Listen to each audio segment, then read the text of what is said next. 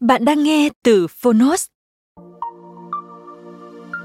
Để có trải nghiệm nghe tốt nhất, hãy trở thành hội viên Phonos. Bạn sẽ được tiếp cận kho thư viện hơn 1.000 sách nói có bản quyền. Ở podcast này, chúng tôi chia sẻ chương 1 của những tựa sách thuộc nhiều lĩnh vực khác nhau. Nếu bạn muốn mỗi ngày đều được cập nhật một quyển sách mới, tìm thấy tựa sách phù hợp cho bản thân, cũng như nguồn cảm hứng và kiến thức hữu ích cho cuộc sống, podcast Thư viện Sách Nói chính là dành cho bạn. Nếu yêu thích kênh podcast này, hãy tải ứng dụng Phonos để nghe trọn vẹn cuốn sách. Ngoài sách nói, Phonos còn sở hữu hơn 10.000 nội dung giúp bạn phát triển bản thân, chăm sóc tinh thần như podcast, sách tiếng Anh từ Oxford, tóm tắt sách, ebook, thiền, chuyện ngủ và nhiều hơn thế nữa. Thông tin chi tiết tại phần mô tả. Còn bây giờ, hãy cùng lắng nghe cuốn sách của hôm nay.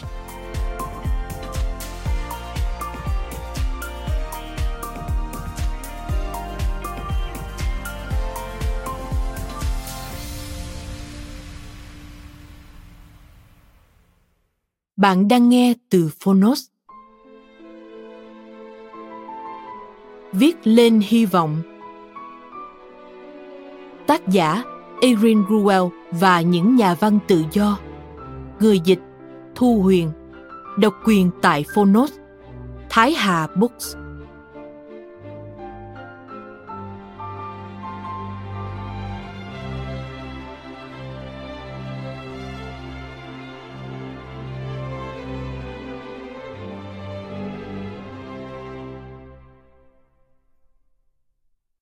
Lời giới thiệu cho bạn tiếng Việt.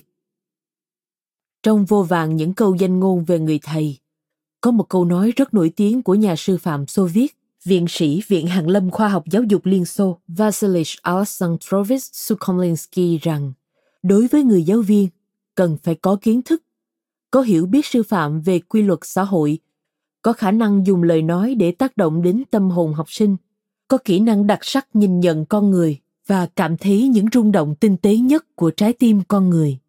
Dù ở bất kỳ quốc gia nào, trong bất kỳ nền giáo dục nào, câu nói ấy vẫn còn nguyên giá trị.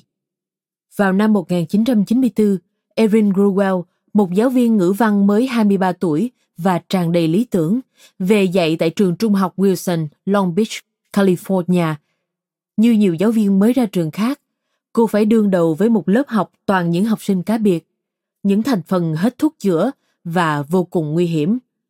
Ban đầu, gần như cả lớp đều tỏ thái độ chống đối cô bằng những trò quậy phá, đánh nhau trong lớp, trốn tiết, vân vân. Nhưng cô vẫn không đầu hàng. Cô có niềm tin mạnh mẽ rằng giáo dục có thể chiến thắng cả những nghịch cảnh tồi tệ nhất. Và cô hạ quyết tâm các học sinh hết thuốc chữa của mình phải có được cơ hội giáo dục bình đẳng như tất cả mọi người. Một ngày, từ một sự cố trong lớp học. Cô vô cùng ngạc nhiên khi phát hiện ra gần như tất cả học sinh trong lớp đều không hề biết gì về cuộc tàn sát người Do Thái của phát xít Đức và các nước cùng phe trong Thế chiến thứ hai. Nhưng dường như chính các em lại đang là nạn nhân của một cuộc chiến khác. Một cuộc chiến không được tuyên bố, nhưng không kém phần đau thương và thống khổ. Erin quyết định giới thiệu với cả lớp hai cuốn sách viết về lòng khoan dung của con người. Đó là hai cuốn nhật ký có rất nhiều nét tương đồng của Annie Frank, cô bé nạn nhân của cuộc tàn sát người Do Thái trong chiến tranh thế giới thứ hai, và Zalata Filipovic, người thiếu nữ viết về cuộc sống của mình trong cuộc chiến ác liệt ở Sarajevo. Từ những nét tương đồng giữa Andy và Zalata với các học sinh của mình, Erin truyền cảm hứng cho các em bắt đầu viết nhật ký về cuộc sống đầy rẫy bạo lực, vô gia cư, phân biệt chủng tộc bệnh tật và bị lạm dụng của các em. Và từ những dòng nhật ký đó, Erin Gruwell dần thấu hiểu được hoàn cảnh riêng của từng em. Cô đã tìm mọi cách giúp các em lấy lại niềm tin vào chính bản thân mình, niềm tin rằng các em cũng có cơ hội để trở thành người có ích cho xã hội, rằng nếu thật sự muốn, các em không những có khả năng thay đổi được cuộc sống của mình, mà còn có thể thay đổi cả thế giới.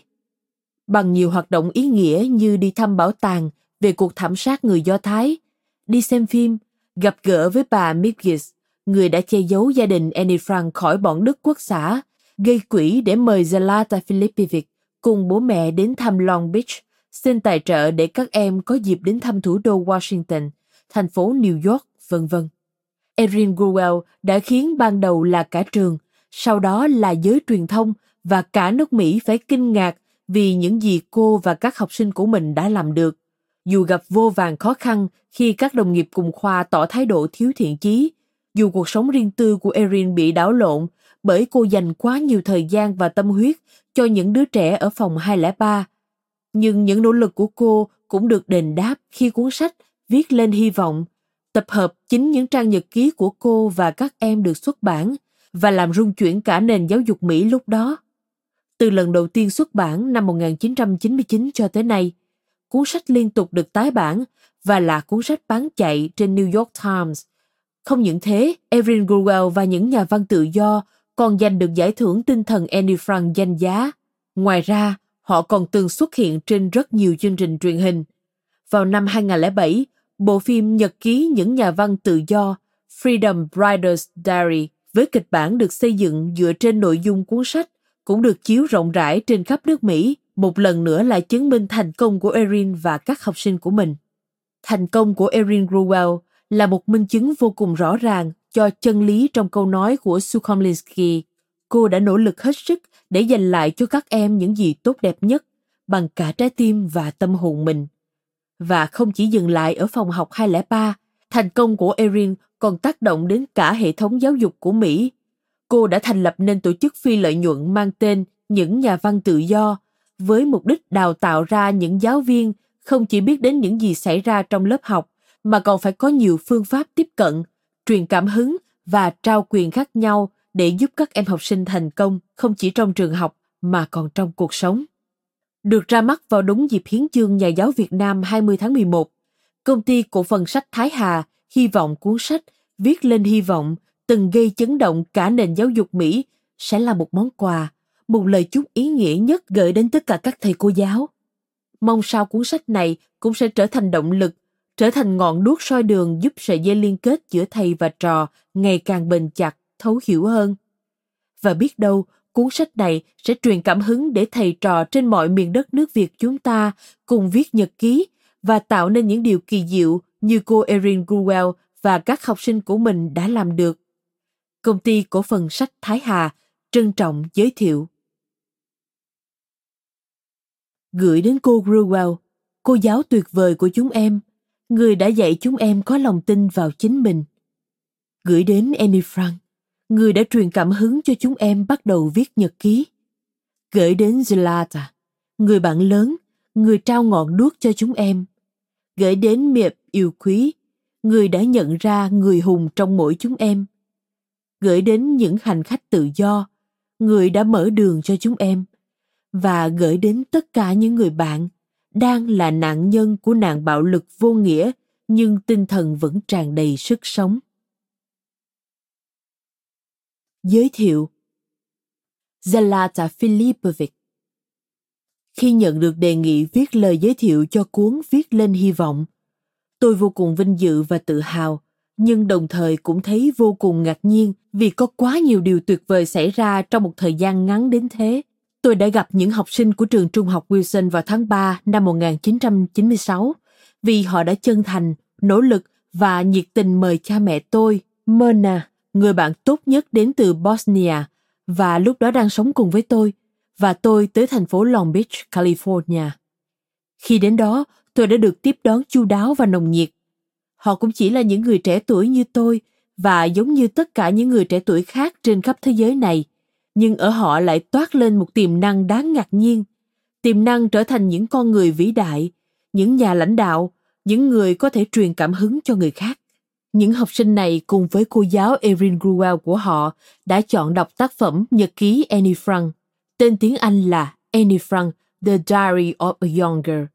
Cuốn sách bao gồm các trích đoạn từ cuốn nhật ký của Annie Frank viết trong khoảng thời gian cô bé cùng gia đình lẫn trốn sự truy bắt trong thời kỳ Đức Quốc xã chiếm đóng Hà Lan và cuốn sách của tôi, Nhật ký của zelata cuộc sống của một đứa trẻ ở Sarajevo. Tên tiếng Anh là zelata's Diary, A Child's Life in Sarajevo. Cũng như nhiều cuốn sách khác, và họ đã tìm thấy cảm hứng để bắt đầu viết cuốn nhật ký của riêng mình – họ tự mình tổ chức và chọn làm những việc khác biệt đáng nhớ quyền năng và nhân văn họ không chọn làm việc theo cách dễ dàng, theo cách mọi người vẫn làm, mà chọn cách cầm ngòi bút, chọn cách sáng tạo, chọn cách khiêu chiến với sự rập khuôn, sáo rỗng và họ xứng đáng với cái tên những nhà văn tự do. Tôi vô cùng tự hào và vui mừng khi có cơ hội gặp gỡ họ và được đóng vai trò nào đó trong sự trưởng thành của họ. Tôi bắt đầu viết cuốn nhật ký của mình trước khi xảy ra cuộc chiến ở bosnia có một nơi lưu giữ tuổi thơ của mình vì tôi muốn tạo ra một thứ gì đó mà khi nhìn lại tôi có thể cười có thể khóc và có thể hồi tưởng được tôi muốn nhìn thấy sự trưởng thành của bản thân thông qua ngòi bút của mình một vài chị bạn của tôi cũng có nhật ký riêng và các chị ấy cũng đã đọc nhật ký của Annie Frank và Adrian Moore. Vì thế, tôi hoàn toàn tin rằng viết nhật ký là một việc vô cùng đúng đắn. Tôi chưa bao giờ nghĩ nhật ký của mình sẽ được xuất bản thành sách và tất nhiên tôi cũng không hề hy vọng nó sẽ trở thành một cuốn nhật ký về chiến tranh. Tôi cũng chưa bao giờ nghĩ tuổi thơ của mình lại có thể ngắn ngủi như thế. Tất cả những điều này đều nằm ngoài sức tưởng tượng của tôi, vì bản năng tự nhiên của con người luôn tin rằng những điều xấu sẽ chỉ xảy ra với người khác, chứ không phải với bản thân mình.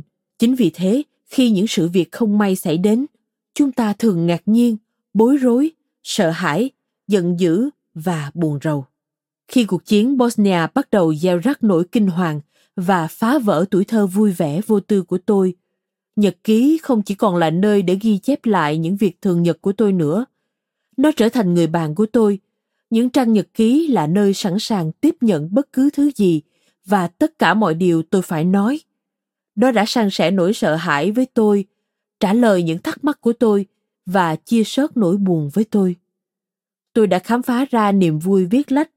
Ấy là khi một người có thể trải lòng mình vào một nơi hoàn toàn trống rỗng và lấp đầy khoảng trống đó bằng những suy nghĩ, tình cảm và để chúng ở lại đó mãi mãi.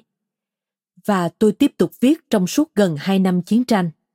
Việc đó trở thành một hình thức trị liệu giúp tôi đối phó với mọi việc đang diễn ra xung quanh mình.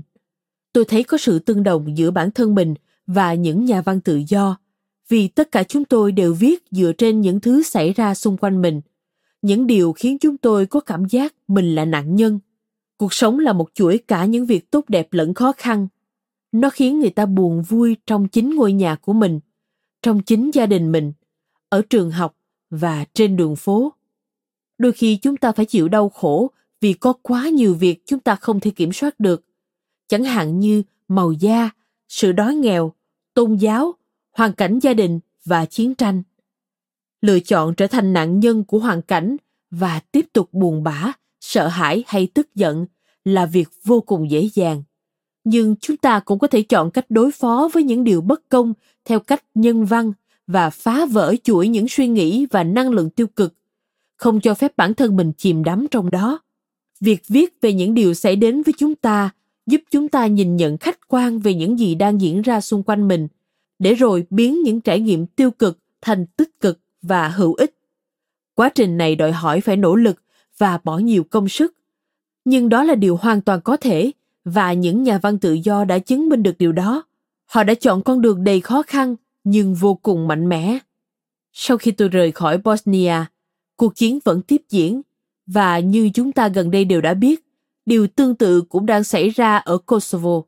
Mọi người vẫn hỏi tôi nghĩ gì về điều này và tất cả những gì tôi có thể trả lời là điều đó khiến tôi vô cùng đau buồn. Giờ đây, hầu hết những bạn trẻ từng ở Nam Tư cũ đều biết tiếng bom nổ ra sao, một căn hầm trông như thế nào, và họ đã biết thế nào là thiếu nước, thiếu điện, thiếu mái ấm gia đình. Và một lần nữa, những em bé này, những bạn trẻ này lại không biết làm gì với tình huống họ đang gặp phải. Tôi chỉ biết hy vọng rằng những giận dữ, oán thù và buồn đau mà họ phải trải qua sẽ không ngự trị trong con người họ và hy vọng họ có thể vượt qua được nghịch cảnh của bản thân để vươn lên.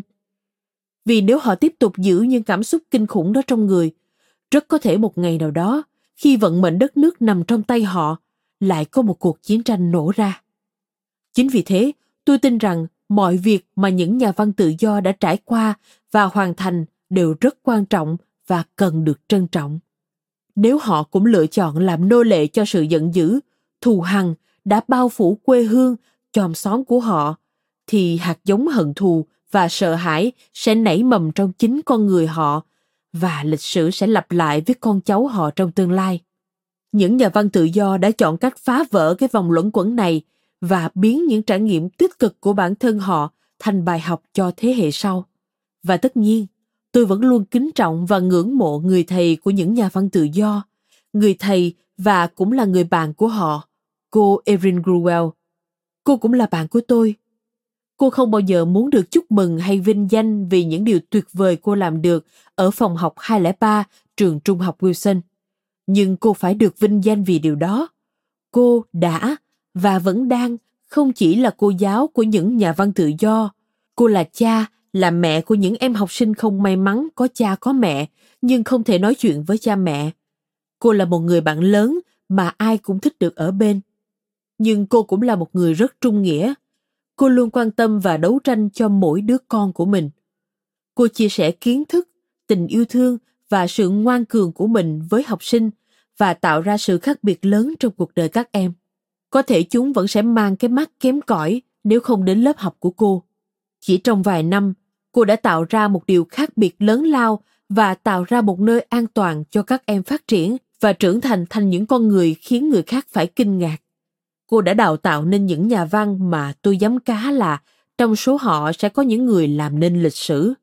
Nhiều giáo viên coi quãng thời gian sau giờ lên lớp là quãng thời gian vô cùng quý giá để nghỉ ngơi, nhưng cô Erin lại dành toàn bộ quãng thời gian đó cho công việc. Cô đã tận tình giúp các em học hỏi, mở mang tầm mắt của các em về bất công và dạy các em sử dụng vũ khí. Trong trường hợp này là ngòi bút, là kiến thức, là niềm tin, là quyết tâm không khoan nhượng để đấu tranh chống lại những điều không thể dung thứ. Và quan trọng hơn cả, cô đã dạy các em cách tìm cho mình một chỗ đứng đúng đắn trong thế giới này. Tôi biết những học sinh của cô sẽ còn nhớ đến cô trong suốt quãng thời gian còn lại của họ, và họ nên làm thế. Tôi ước sao giáo viên ở tất cả mọi nơi trên thế giới đều giống như cô. Như thế, thế giới này sẽ trở thành một nơi tốt đẹp hơn nhiều. Tôi vẫn luôn nói các bạn trẻ chính là tương lai của thế giới, và nếu chúng ta bắt đầu từ họ, tương lai của chúng ta, tương lai của thế giới này sẽ tốt đẹp hơn cho thế hệ kế tiếp. Có bao nhiêu điều tốt đẹp có thể nảy sinh từ một tình huống xấu? Tôi chính là một minh chứng hùng hồn cho điều đó. Tôi là một cô bé người Sarajevo hạnh phúc, trong một đất nước phải hứng chịu nỗi đau chiến tranh. Đột nhiên tôi rơi vào tình huống có gì đó để nói và có thể tác động tới thế giới. Tôi không hề muốn nhận trọng trách đó và tôi ước gì cuốn nhật ký của mình không bao giờ được xuất bản. Nếu không phải vì cuộc chiến tranh ấy thì chẳng có lý do gì để chia sẻ nó với cả thế giới. Nhưng dù sao, chuyện đó cũng đã mang lại một vài chuyện tốt đẹp cho tôi. Cuốn nhật ký của Annie Frank đã làm rung động cả thế giới và nhiều điều tốt đẹp đã nảy sinh từ bi kịch của cô ấy.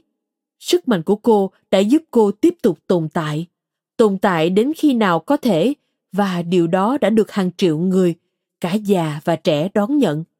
Thật may mắn là những gì tuyệt vời nhất của những người không còn ở bên chúng ta vẫn tiếp tục dẫn lối đưa đường và truyền cảm hứng cho những người khác. Cuốn nhật ký của tôi đã góp phần truyền cảm hứng cho những nhà văn tự do và có thể còn có những người khác nữa để họ bắt đầu viết cuốn nhật ký của riêng mình để họ làm gì đó với tình huống mà họ đang gặp phải, tôi từng nghe người ta nói, không phải điều gì xảy đến với chúng ta, mà cách chúng ta đối phó với điều đó mới là điều quan trọng và những nhà văn tự do chính là minh chứng hoàn hảo cho điều đó. Họ có thể chọn đấu tranh với nạn phân biệt chủng tộc bằng cách phân biệt chủng tộc, đấu tranh với căm hờn bằng căm hờn, đấu tranh với đau thương bằng đau thương. Nhưng họ đã không làm thế. Nếu tất cả chúng ta đều làm điều mà những nhà văn tự do đã làm và chọn cách đối phó với những tình huống phi nhân đạo bằng lòng nhân đạo, chúng ta có thể thay đổi thế giới xung quanh và tạo ra những bài học tích cực cho bản thân và người khác thật không may, tôi nhận ra rằng chúng ta không thể xóa bỏ mọi tội ác khỏi thế giới này, nhưng chúng ta có thể thay đổi cách đối phó với chúng chúng ta có thể vượt lên, duy trì và sống thật với chính bản thân mình và quan trọng hơn cả, chúng ta có thể truyền cảm hứng cho người khác. Chính điều này đã làm nên con người chúng ta và cũng chính điều này sẽ khiến chúng ta còn sống mãi. Tôi hy vọng cuốn sách này sẽ truyền cảm hứng cho mọi người viết nhật ký, viết nên một câu chuyện, một bài thơ hay một cuốn sách của riêng mình để đấu tranh với định kiến và để chọn đối mặt với mọi chuyện xung quanh thật tích cực, để tiếp thu những bài học mới và chia sẻ những bài học đó với những người khác. Hỡi những độc giả yêu quý của tôi, đây là điều các bạn cần suy nghĩ và tôi cầu chúc các bạn luôn gặp nhiều may mắn. Dublin, tháng 7 năm 1999 Năm đầu tiên, mùa thu năm 1994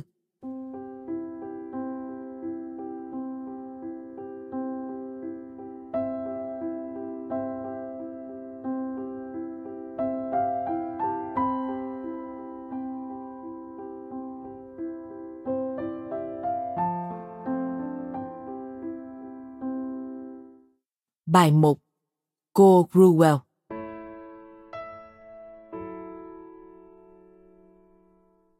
Nhật ký thân yêu Chỉ sáng mai thôi là cuộc hành trình gõ đầu trẻ môn ngữ văn của mình sẽ chính thức bắt đầu.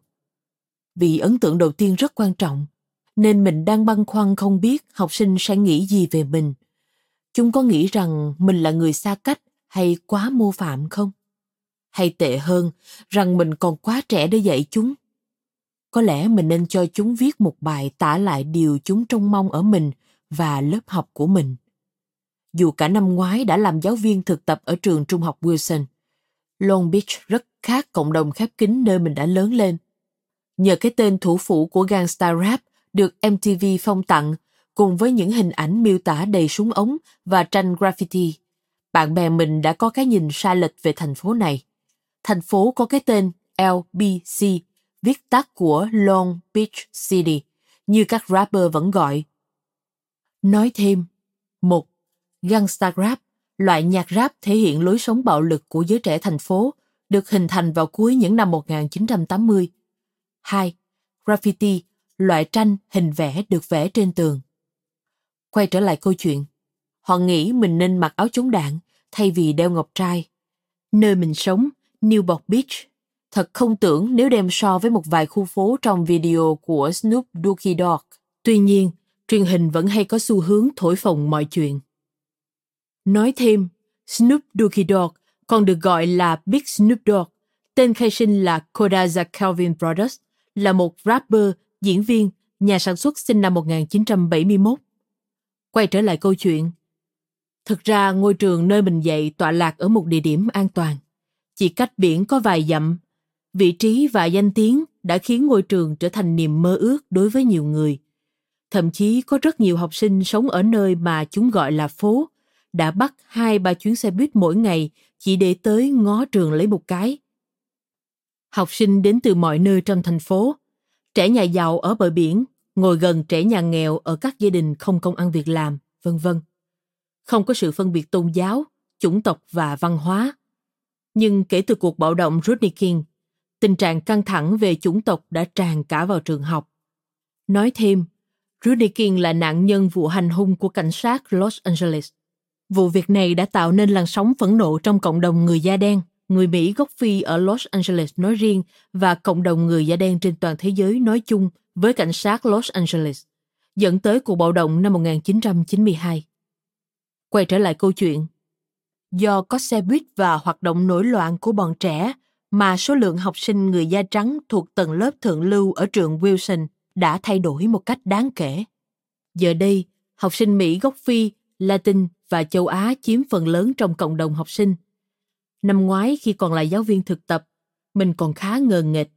Mình muốn nhìn thấy màu da và văn hóa trước kia, nhưng ước muốn đó lại đe dọa mình ngay lập tức. Khi tiếng chuông đầu tiên vang lên, một cậu học sinh tên là Sharut bước vào. Vừa đi vừa đập quả bóng rổ. Cậu ta là một học sinh bị kỷ luật được luân chuyển từ một trường cạnh tranh với Wilson và tin đồn về cậu ta còn đến trước cả cậu ta. Mọi người nói rằng cậu ta đã từng dùng súng dọa giáo viên dạy ngữ văn. Sau này mình mới phát hiện ra đó chỉ là một khẩu súng nước, nhưng lại được chế tác y như thật. Trong vài phút đầu, cậu ta đã thể hiện rõ ràng rằng cậu ta ghét ngôi trường Wilson này, ghét bộ môn ngữ văn và ghét cả mình nữa. Mục đích duy nhất của cậu ta là khiến người giáo viên đang thực tập như mình phải khóc thét. Tiếc là cậu ta không biết rằng chỉ trong vòng một tháng, chính cậu ta mới là người phải khóc thét. Charlotte trở thành thủ lĩnh của một nhóm học sinh xấu. Có một học sinh cùng lớp với Charlotte vì quá mệt mỏi với những trò quậy phá của cậu ta, đã vẽ một bức tranh biếm họa về đôi môi dày, bự tổ chảng của cậu ta. Bức vẽ nhanh chóng được truyền tay đi khắp lớp, khiến mọi người cười nghiêng ngã, khoái trá. Khi nhìn thấy bức vẽ, Charlotte chực khóc. Lần đầu tiên, vẻ ngoài hung bạo của cậu ta bắt đầu rạn nứt. Khi nhặt được bức vẽ, mình cảm thấy như thể vừa bị bắn trúng tim vậy.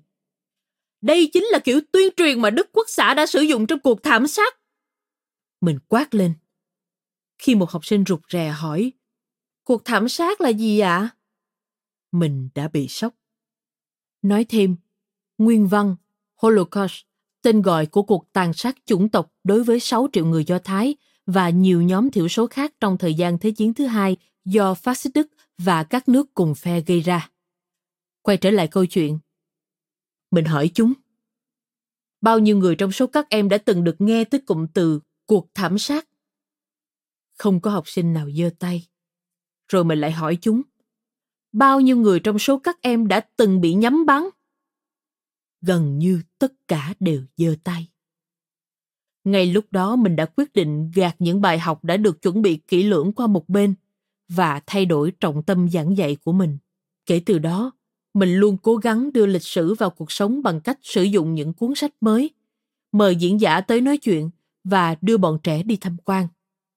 Vì mới chỉ là một giáo viên thực tập, nên mình không có tiền để thực hiện kế hoạch ấy.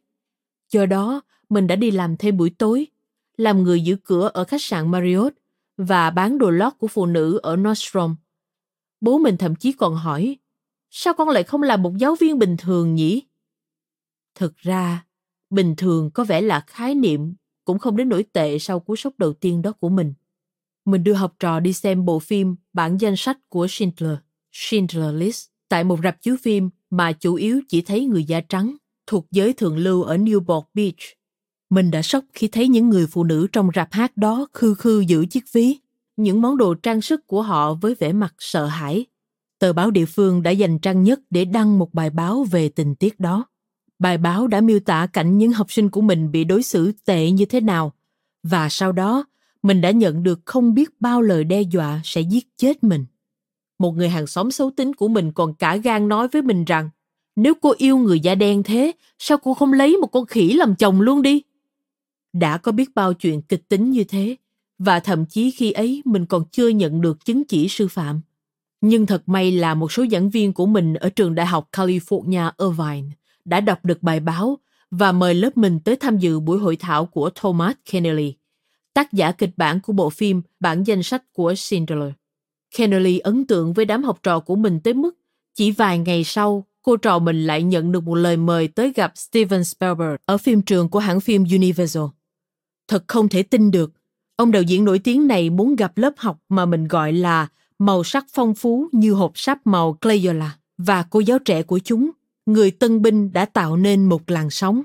Ông ấy lấy làm ngạc nhiên về cách những học sinh hết thuốc chữa này lại có thể trở thành học sinh cuối cấp và rằng chúng đúng là một lớp học gần gũi, đoàn kết. Thậm chí ông ấy còn hỏi Sarot đội chúng ta định làm gì trong năm tới. Suy cho cùng, nếu bộ phim thành công, bạn có thể tạo ra một hiệu ứng. Nếu lớp học tốt hơn sự trông đợi của tất cả mọi người, người ta sẽ phá hủy nó. Đúng vậy, đó chính xác là điều đã xảy ra.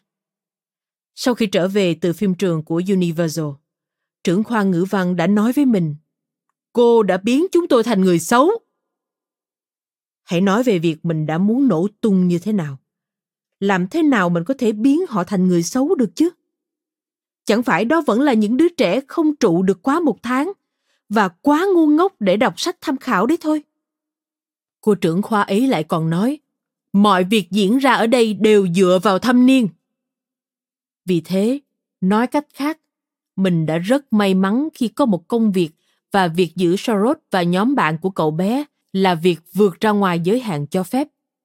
Thay vào đó, mình sẽ được phân công dạy học sinh năm thứ nhất, tức là lớp 10. Học sinh năm thứ nhất đầy nguy hiểm. Hmm, không phải công việc mình vẫn mong mỏi. Thế là sáng mai mình sẽ trở lại với phấn, bản. Nhưng mình tin rằng nếu Sarot có thể thay đổi thì mọi thứ đều có thể. Thế nên, căn bản là mình cần chuẩn bị tinh thần để đón nhận một bầy Charlotte. Nếu phải mất một tháng để thay đổi Charlotte, mình băn khoăn không biết phải mất bao lâu mới có thể thuần hóa được một lũ học trò tuổi 14 ương bướng này đây. Chú thích của những nhà văn tự do Mỗi học sinh đều đóng một vai trò không thể thiếu trong quá trình phát triển những bài viết trong cuốn nhật ký này. Các bạn đã đọc, biên tập và khuyến khích nhau viết. Để bảo vệ danh tính và minh họa cho tính phổ biến trong những trải nghiệm của các bạn, bọn mình đã quyết định đánh số các bài viết chứ không công khai tên của bất cứ ai. Các bạn được hoàn toàn thoải mái chia sẻ trải nghiệm của mình. Nhật ký 1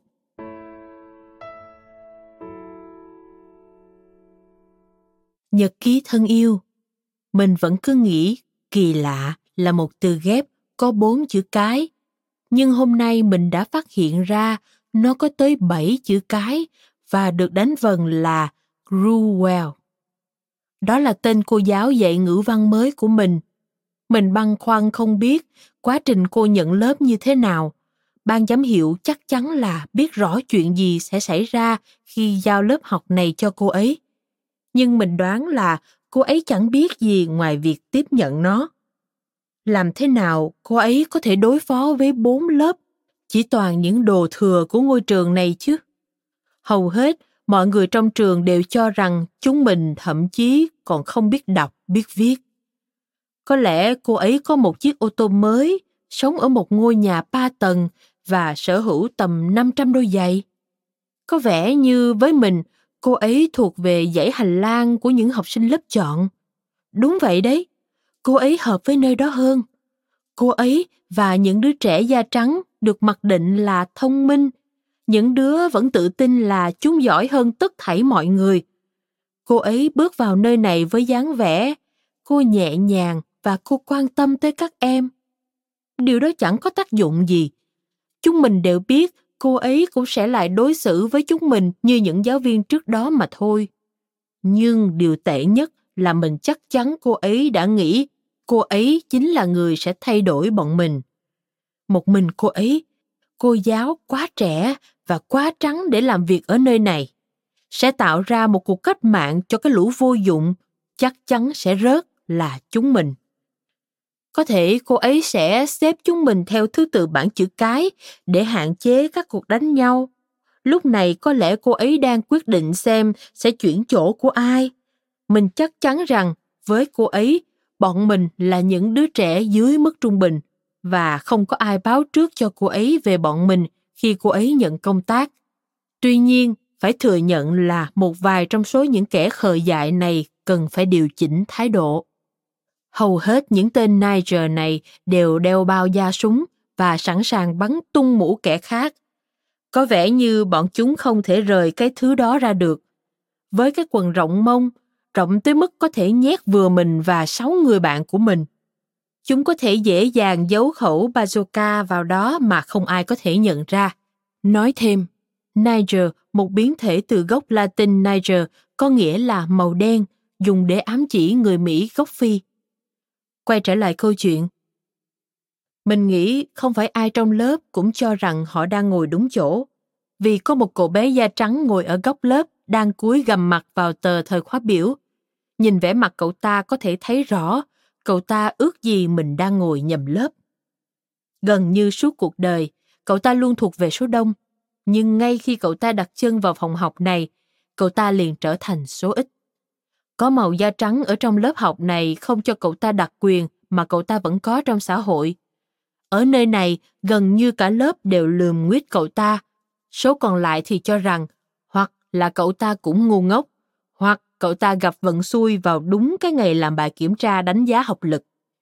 Nhưng cũng có những người khác, những người giống như mình, thuộc thành phần trung lập, không phải cá biệt, cũng không thuộc thành phần phải mang theo vật hộ thân trong túi quần.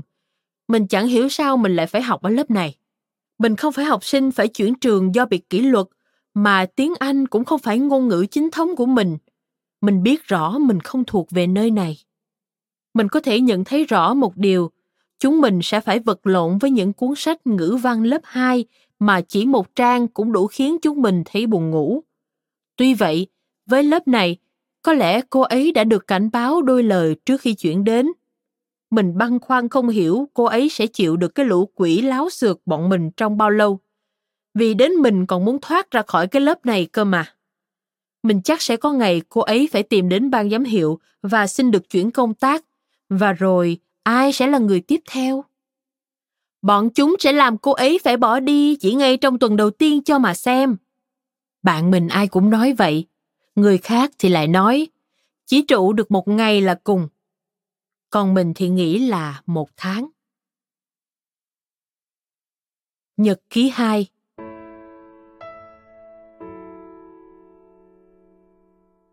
Nhật ký thân yêu, mình đang làm cái quái gì ở đây không biết. Mình là người da trắng duy nhất trong lớp ngữ văn này. Mình ngồi ở góc phòng của cái lớp học này, nếu bạn có thể gọi cái đống hỗn độn này như thế. Nhìn chăm chăm vào tờ thời khóa biểu và tự hỏi, đây có phải là nơi thực sự dành cho mình không? Được rồi, mình biết là lên cấp 3 mình sẽ gặp tất cả những kiểu người khác nhau. Nhưng như thế này chẳng giống với suy nghĩ của mình chút nào. Ôi, vận may của mình Sao mình lại mắc kẹt với cái lớp chỉ toàn bọn rắc rối? Cái bọn con nhà không ra gì ngày nào cũng phải đi xe buýt tới trường thế này. Mình thật sự thấy không thoải mái khi phải ở đây với những đồ bỏ đi này. Ở đây lại còn không có đủ chỗ nữa chứ. Cô giáo của mình, cô Gruwell, còn rất trẻ và rất tâm huyết. Nhưng lớp học này không thể kiểm soát được và mình cá là cô sẽ không thể trụ lại lâu. Trường này chắc chỉ mong sẽ có thật nhiều rắc rối vì thế họ mới tống hết cái lũ này vào cùng một lớp. Mà ngoài thảm họa ra, còn có thể trông mong điều gì khác ở lớp học này chứ? Mình ăn trưa trong sân trường và để ý rằng, cũng như tất cả những nơi khác, nơi này có sự phân biệt chủng tộc rất rõ nét. Mỗi chủng tộc lại có một khu vực riêng, không có chuyện lẫn lộn. Tất cả mọi người, trong đó có cả mình, đều ngồi ăn trưa với những người giống như họ. Thế đấy, những khu vực như đồi Beverly hay Disneyland chỉ dành cho những đứa da trắng con nhà giàu. Chinatown là xứ sở của những học sinh châu Á. Tijuana Town hay chạy ra biên giới lại là lãnh địa của học sinh gốc Tây Ban Nha. Jagato là vương quốc của những học sinh da đen. Tweakers, phần ở chính giữa sân trường, là vùng trực thuộc của những kẻ nghiện và những học sinh trường Goth. Từ những gì xảy ra xung quanh, mình rút ra kết luận là sự phân chia này diễn ra từ sân trường vào lớp học. Nói thêm, Tijuana, thành phố ở miền Tây Bắc Mexico, phía nam biên giới Hoa Kỳ. Goth, bộ tộc German ở châu Âu cổ đại, từ ngữ miệt thị ám chỉ học sinh da đen thích nghe nhạc metal rock và hoặc ăn mặc bụi bặm. Quay trở lại câu chuyện. Tất cả các bạn mình đều ở hành lang bên kia, ở lớp học của những học sinh giỏi. Hầu hết họ đều là những người da trắng. Những người duy nhất trong lớp học ấy khiến mình phải lo lắng là những người thực sự tuyệt vời và cứ nghĩ họ giỏi hơn tất cả những người khác. Nhưng dù sao, ở nơi đó mình cũng được an toàn với những người là đồng loại của mình. Còn ở nơi này, mình biết chỉ những người mạnh mới là những kẻ sống sót. Mình sợ có thể bị tấn công bất cứ lúc nào mình phải ra khỏi lớp học này càng sớm càng tốt và sang lớp học ở bên kia hành lang cùng với các bạn của mình. Ngay khi chuông hết giờ reo, mình sẽ tới gặp giáo viên tư vấn của mình và xin chuyển khỏi lớp này. Mình sẽ nói dối và sẽ khăng khăng là máy tính bị lỗi, là đáng ra mình phải ở lớp dành cho những học sinh giỏi, ngay cả khi mình dốt đặt ngữ văn và mình học rất yếu. Mình biết cô sẽ tin mình vì mình là người da trắng mà. Mình không thể chịu được những tiếng ồn này. Mình chỉ muốn ra khỏi đây ngay lập tức. Mình chỉ mong chuông sớm reo. Mình không muốn ở lại cái lớp học này thêm một giây một phút nào nữa. Nếu mình còn ở lại nơi này, hoặc mình sẽ gặp bi kịch hoặc mình sẽ chết vì buồn chán. Nhật ký 3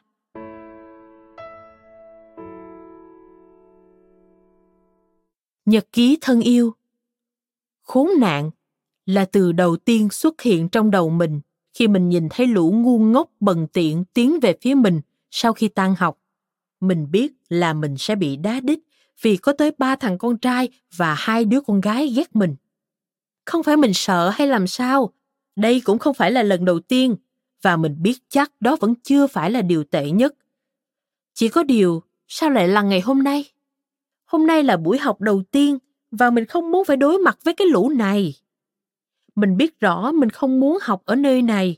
Người có nhiệm vụ giám sát phạm nhân bị quản chế cho rằng ông ta giỏi giang. Ông ta thề rằng ông ta là một chuyên gia về các băng nhóm. Các gã ngốc đó chỉ nghĩ rằng những vấn đề xảy ra ở bang Long Beach sẽ không ảnh hưởng gì tới mình ở Wilson. Nếu mình có quyền, mình thậm chí còn không thèm đặt chân tới nơi này. Nhưng ông ta đã dọa rằng hoặc là tới Wilson, hoặc là vào trại cải tạo. Mình cho rằng đi học trở lại sẽ ít đau đớn hơn. Người giám sát mình không nhận ra rằng trường học cũng giống như thành phố, mà thành phố có khác gì cái nhà tù đâu. Tất cả đều được chia thành những khu vực riêng, căn cứ vào chủng tộc.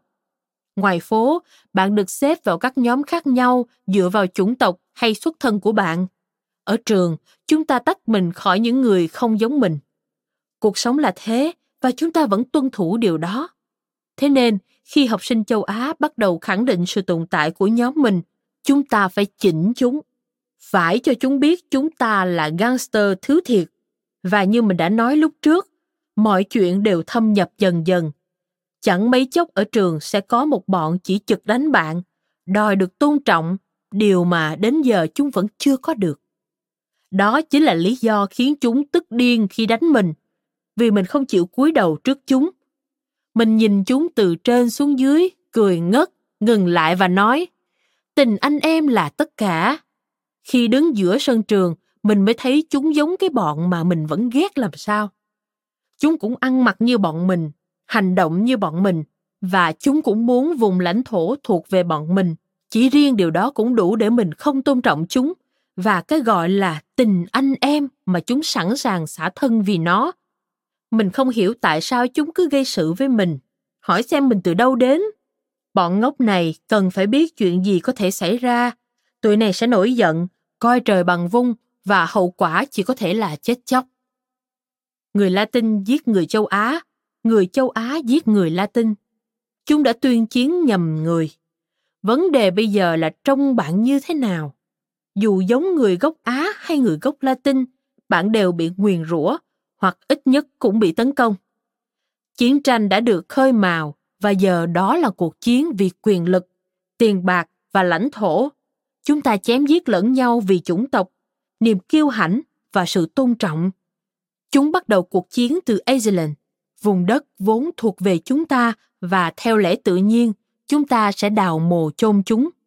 Nói thêm, Iceland quê hương huyền thoại của người Nahua, một trong những tộc người chính ở trang Mỹ, và rộng hơn là quê hương thần thoại của người nói tiếng Utio Aztec, tập trung ở Texas, New Mexico và California. Quay trở lại câu chuyện. Giờ chúng có thể cho rằng chúng đã thắng khi tấn công chúng ta, nhưng chúng sẽ bị hạ gục nhanh thôi. Nhật ký số 4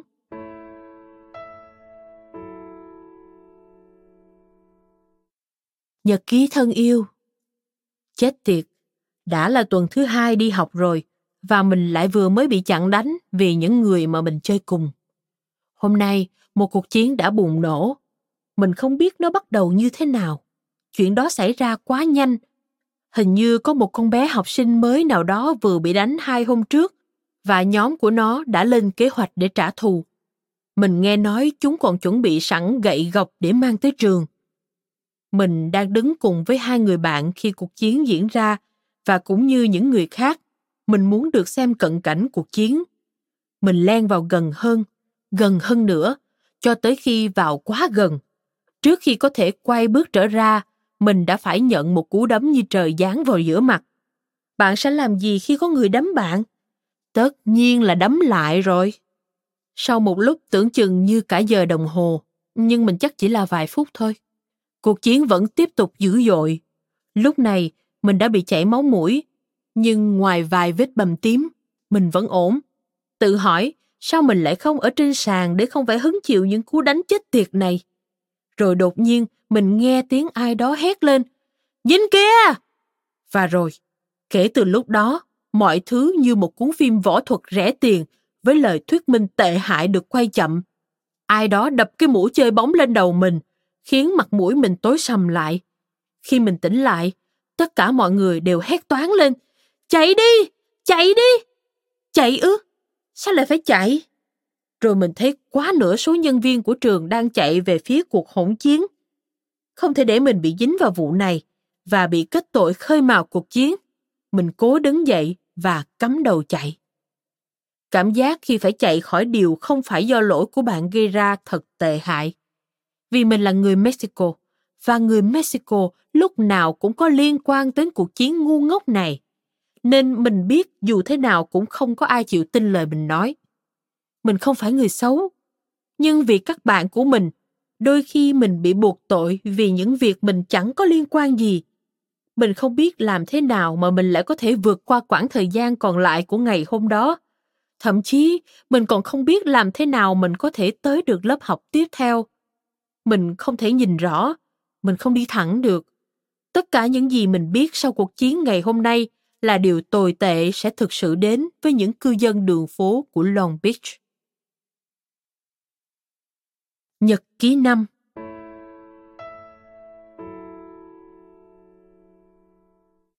Nhật ký thân yêu Với nhiều người, đó là khởi đầu của một ngày mới nhưng với mình đó là sự tiếp diễn của một cơn ác mộng mỗi ngày trước khi mình đi, mẹ đều làm dấu cầu nguyện, cầu mong mình có thể an toàn trở về nhà. Lúc đi thì không có vấn đề gì, vì khi đó cả thành phố vẫn còn say ngủ. Nhưng lúc về thì khác. Mình 14 tuổi và mọi người nghĩ đáng ra mình phải sợ, vì xung quanh mình đâu đâu cũng thấy bạo lực. Mà ở đây, chuyện đó lại là chuyện thường ngày ở huyện.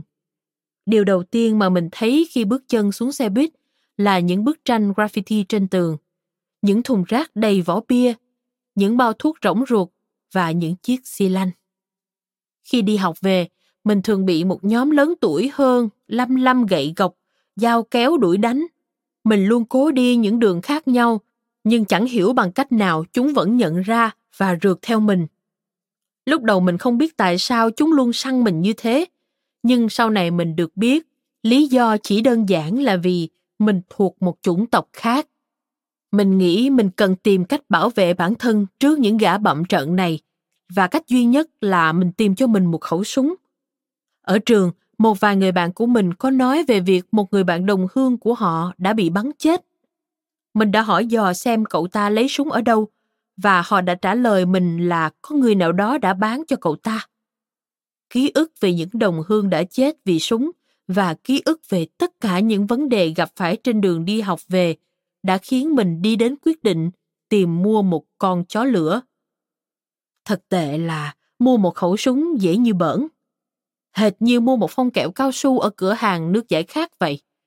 Tất cả những gì bạn cần là 25 đô la tất cả những gì mình cần làm là xin bố mẹ tiền mua đồ dùng học tập trong thế giới của băng đảng, với cái giá chỉ bằng một chiếc ba lô bạn đã có thể dễ dàng sắm cho mình một khẩu súng hai băng đạn thậm chí còn có thể dư ra một ít ngày hôm sau mình gặp bạn bè ở nhà vệ sinh mang theo một khẩu súng cỡ nòng 22 và một băng đạn.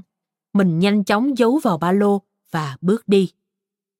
Cả ngày ở trường hôm đó, mình không thể nào ngừng suy nghĩ về khẩu súng mới. Mình có cảm giác giống như một đứa trẻ có một món đồ chơi mới con. Khi tan trường, mình bắt đầu cuộc hành trình về nhà. Khi gần đến điểm dừng, mình đưa mắt nhìn qua cửa xe và thấy bọn chúng đang đứng đó chờ mình. Mình tự nhủ, chết tiệt, chúng ta lại gặp nhau. Mình thấy căng thẳng và tay mình bắt đầu đổ mồ hôi. Mình mở ba lô, rút khẩu súng ra dắt vào cặp quần, rồi từ từ đi xuống phía cuối xe, chờ cánh cửa xe mở ra. Ngay khi mình bước ra khỏi xe, bọn chúng liền gọi tên mình. Chuyện gì thế thằng nhãi? Đứng lại, thằng ngốc kia! Đúng là bọn đáng ghét. Mình tiếp tục rảo bước.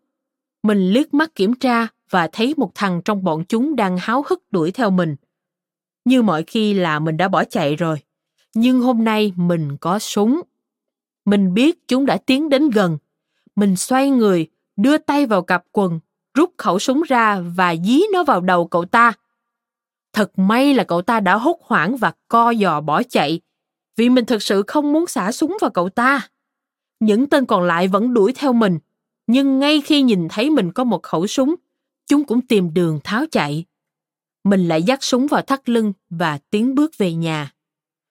Chẳng có gì là to tác, chỉ là một ngày bình thường trong thế giới của băng đảng. Chiều ngày hôm sau, khi mình bước xuống khỏi xe buýt, không còn thấy bọn chúng đứng đón lỏng mình như mọi khi nữa. Trong vài ngày sau đó, mình cũng không nhìn thấy chúng. Mình không biết mình có làm chúng sợ hay không, nhưng mình hy vọng là có.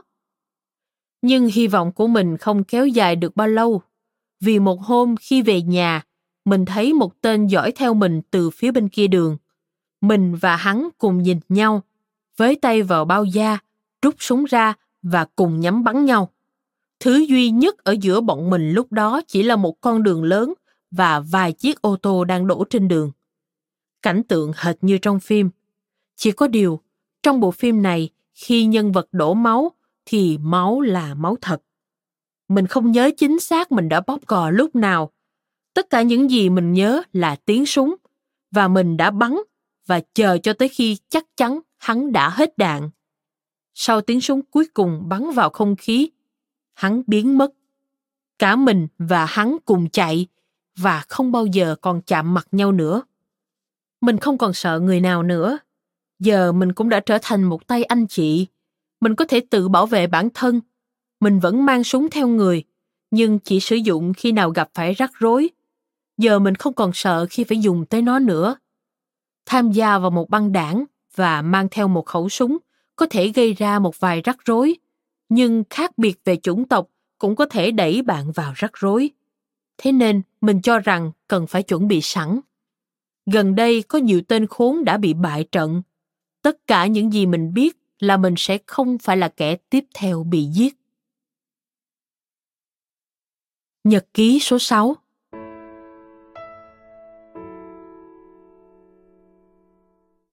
Nhật ký thân yêu Hai ngày trước, một người bạn của mình đã ra đi vĩnh viễn. Đám tang của cậu ấy cũng giống như bất kỳ một đám tang nào khác. Những người thân trong gia đình kêu khóc thảm thiết. Người nào đó nói, đừng thêm ai nữa. Còn bạn bè cậu lại thề rằng họ sẽ trả thù. Mắt đền mắt, mạng đền mạng, sẽ phải đòi lại công bằng. Đám tang không có nhiều người, nhưng bạn bè và gia đình những người đến được với cậu đều tự hào về cậu. Mọi người sẽ nhớ cậu, nhưng chúng ta đã làm gì để ngăn chặn cái chết của cậu? Sau khi cậu trở về với đất mẹ, cuộc sống của chúng ta vẫn tiếp tục. Bạn bè cậu không còn nói về cậu nữa, giống như cậu chưa từng tồn tại.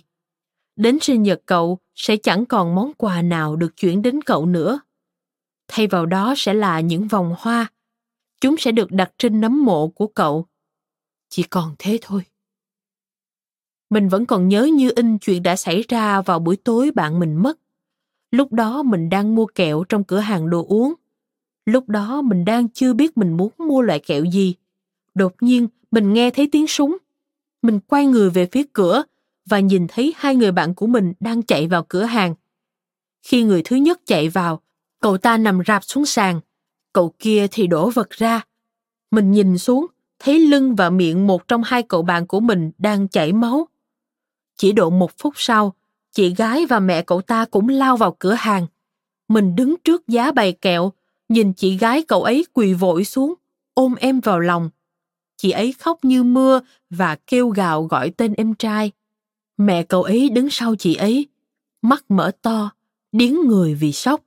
Nước mắt giàn giụa chảy ròng ròng trên má, nhưng cô chẳng buồn lau. cô đứng đó nín lặng. Nỗi đau khiến cô như bị tê liệt.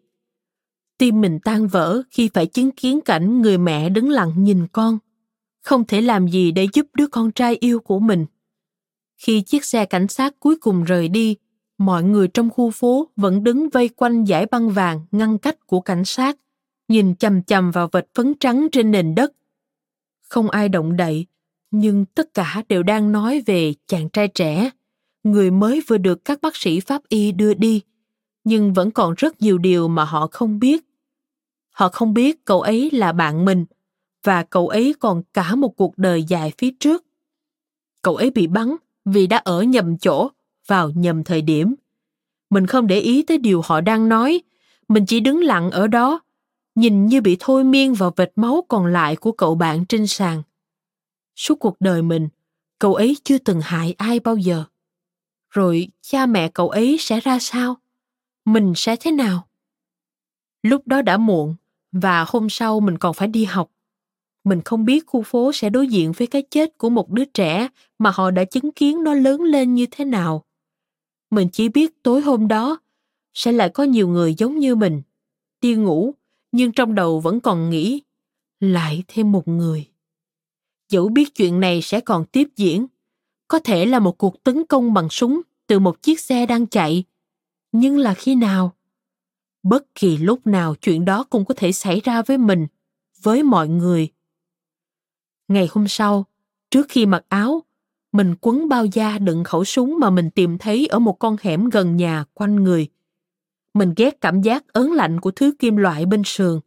Nó khiến mình rùng mình, và sự rùng mình đó lại khiến mình nhớ tới tất cả những sinh mạng mà khẩu súng này đã cướp đi. Nhưng đôi khi đó là cách duy nhất. Mình chạy vội để bắt kịp chuyến xe buýt. Vừa chạy vừa hy vọng khẩu súng không tuột ra khỏi bao lưng. Mình không sợ bị bắt gặp mang súng, vì lần duy nhất giáo viên trong trường truy lùng súng của học sinh là ngày sau cuộc bạo động chủng tộc. Bây giờ thầy cô chỉ kiểm tra khoảng 15 học sinh. Chỉ chừng đó thôi.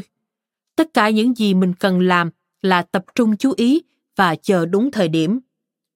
Ở trường, mình không nói gì với bất kỳ ai. Mình vẫn nghe mọi người bàn tán về chuyện bắn nhau, nhưng họ không biết người nào bị bắn. Họ không biết toàn bộ câu chuyện. Mình đến lớp vừa kịp lúc chuông reo. Mình tiến thẳng về chỗ của mình và ngồi xuống. Mình vẫn chưa hết bị ám ảnh bởi cơn ác mộng về cái chết của cậu bạn.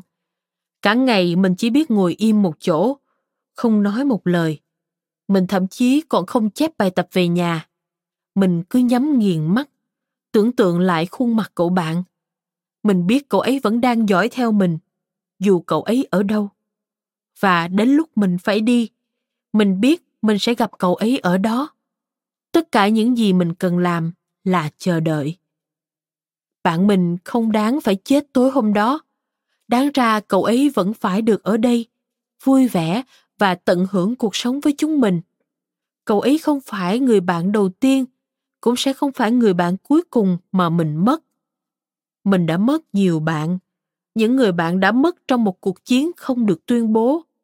Cuộc chiến đó đã tồn tại ở đây nhiều năm liền, nhưng không bao giờ được nhận ra đó là cuộc chiến giữa màu da và chủng tộc. Cuộc chiến không bao giờ có hồi kết.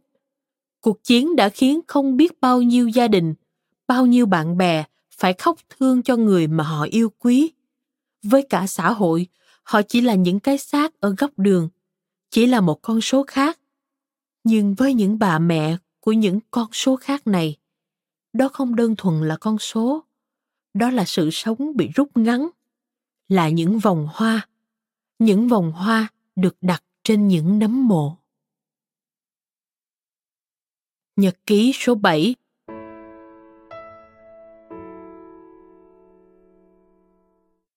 Nhật ký thân yêu Lại một lần nữa, mình lại đặt hoa lên một nấm mộ và thắp hương cho một người bạn. Những ngày gần đây, có quá nhiều chiến binh của mình hoặc ngã xuống hoặc phải vào tù có vẻ như mình lại sắp phải tuyển lại quân. Tuy thiếu, nhưng chúng mình vẫn phải tuyển chọn kỹ lưỡng. Sẽ có người phải chết, sẽ có kẻ phải lĩnh đạn, sẽ có kẻ phải bóp cò và bắt buộc phải thế. họ đã bỏ mạng để bảo vệ và tôn trọng những người đồng hương những khu vực dành riêng cho người tây ban nha những khu vực mà chúng mình đã được sinh ra được nuôi dưỡng và hy vọng một ngày nào đó có thể được chôn ở đó sau khi xăm mình lên cổ tay, vấn đề của chúng mình trở thành vấn đề sống còn của kẻ mạnh nhất, hoặc là giết, hoặc là bị giết. Chẳng có gì ngạc nhiên khi mọi người gọi đó là cuộc sống điên cuồng. Quả thực, cuộc sống đúng là một mớ hỗn độn. Một khi bạn đã ở trong đó, sẽ không thể nào thoát được ra ngoài. Đôi lúc mình băn khoăn, không hiểu con người có biết họ đã vướng vào đó hay không mỗi khi đánh một ai đó hoặc kết nạp một người nào đó vào đội của mình mình lại thấy đó như một lễ rửa tội. Họ trao cuộc đời họ cho mình và mình mang lại một cuộc đời mới cho họ. Tất cả những gì họ cần làm là phải chứng minh họ xứng đáng.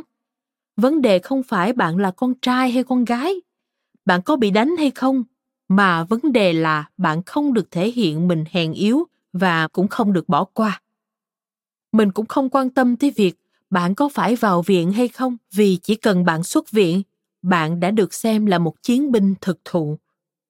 Mình nhớ khi mình bị tẩn và trở thành thành viên của băng, mình đã phải vào viện hơn ba tuần. Mình chỉ bị gãy một tay và một chân, dù đã bị đánh cho nhiều tử. Khắp người mình là những vết xây xước bầm tím. Mắt mình tím bầm, sưng phồng, khiến mình không tài nào mở mắt được nhưng thế cũng đáng. Với những chiến binh và với mình, điều đó là cần thiết. Mạo hiểm mạng sống, tránh đạn hoặc lĩnh đạn và bóp cò, tất cả đều cần thiết. Nhật ký số 8